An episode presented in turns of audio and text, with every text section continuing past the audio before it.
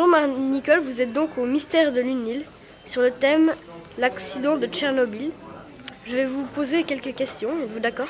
Mais oui, très bien. Pouvez-vous nous présenter en quelques mots le, le problème?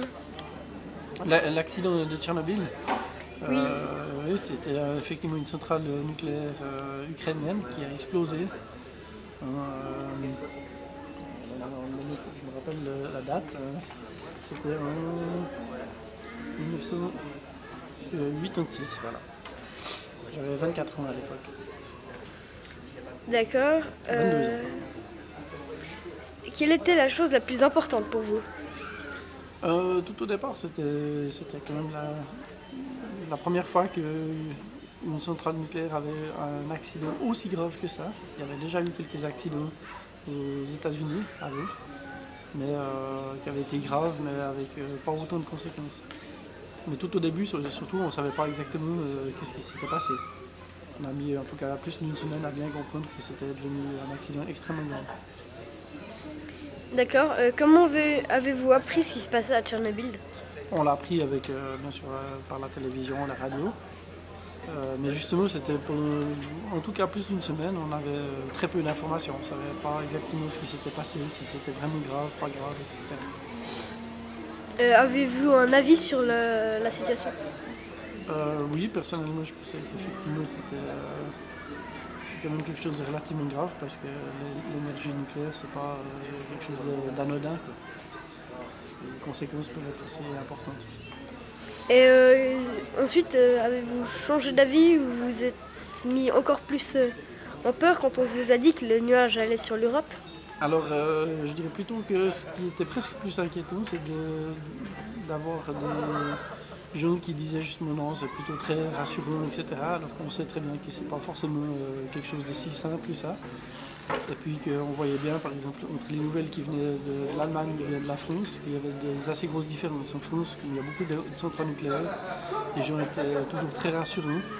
Euh, les Allemands, par exemple, beaucoup moins. Parce que les Allemands ils sont moins attachés à l'é- l'énergie nucléaire. Donc on voyait aussi qu'il y avait, même, même en Europe, passablement de, de minimisation, voire de mensonges de temps en temps.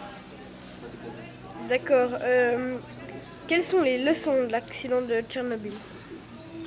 Ben, les c'est que, euh, évidemment, c'est comme souvent dans la technique, hein, on peut avoir des risques très faibles. Et quand le risque très faible il est aussi lié à un danger très grand, euh, le problème devient relativement intense. Donc on peut à ce moment-là plus très bien faire la différence entre. C'est pas comme euh, un risque pour les, accidents de voiture où chaque jour il y a des accidents. Et puis on maîtrise à peu près la quantité d'accidents qu'on va avoir. Et on peut agir dessus. Là, le problème c'est que euh, s'il se passe rien, tout va bien, mais s'il y a un seul gros accident, ça devient extrêmement grave. D'accord. Dans quelle mesure cet événement a-t-il changé quelque chose pour vous? Euh, ce qui a peut-être le plus changé, c'est qu'effectivement, pour, euh, pour moi, c'est devenu assez clair que l'énergie nucléaire n'était pas une, une solution d'avenir. Euh, Je, je l'avais peut-être déjà dans la tête avant, mais là, c'est devenu relativement euh, évident que, que- que plus vite on s'en débarrasserait, mieux ça irait.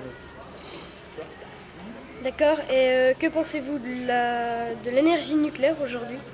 Ah bah, je pense que c'est quelque chose dont on devrait se débarrasser au plus vite. Euh, on tarde beaucoup trop à mon goût le faire parce qu'on ne devrait surtout pas continuer là-dedans. Sachant que même pour les déchets, on n'a toujours pas encore résolu le problème non plus.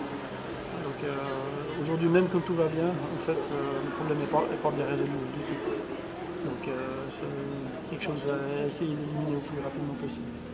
D'accord. Donc, au fait, d'après vous, le fait est que de toute façon, on vit un problème ambulant de la. C'est comme s'il y avait des accidents tous les jours. en- Disons, on est, nucléaire. on est en train de fabriquer des bombes à retardement euh, continuels, c'est-à-dire que on, on utilise les bénéfices maintenant et on aura des ennuis après. Et ça, c'est en général pas une bonne solution parce qu'on peut se retrouver dans une situation euh, que l'on n'arrive plus à maîtriser. D'accord. Merci beaucoup d'avoir euh, répondu à cette interview. Au mystère de l'Union. Merci au ministère de l'Union.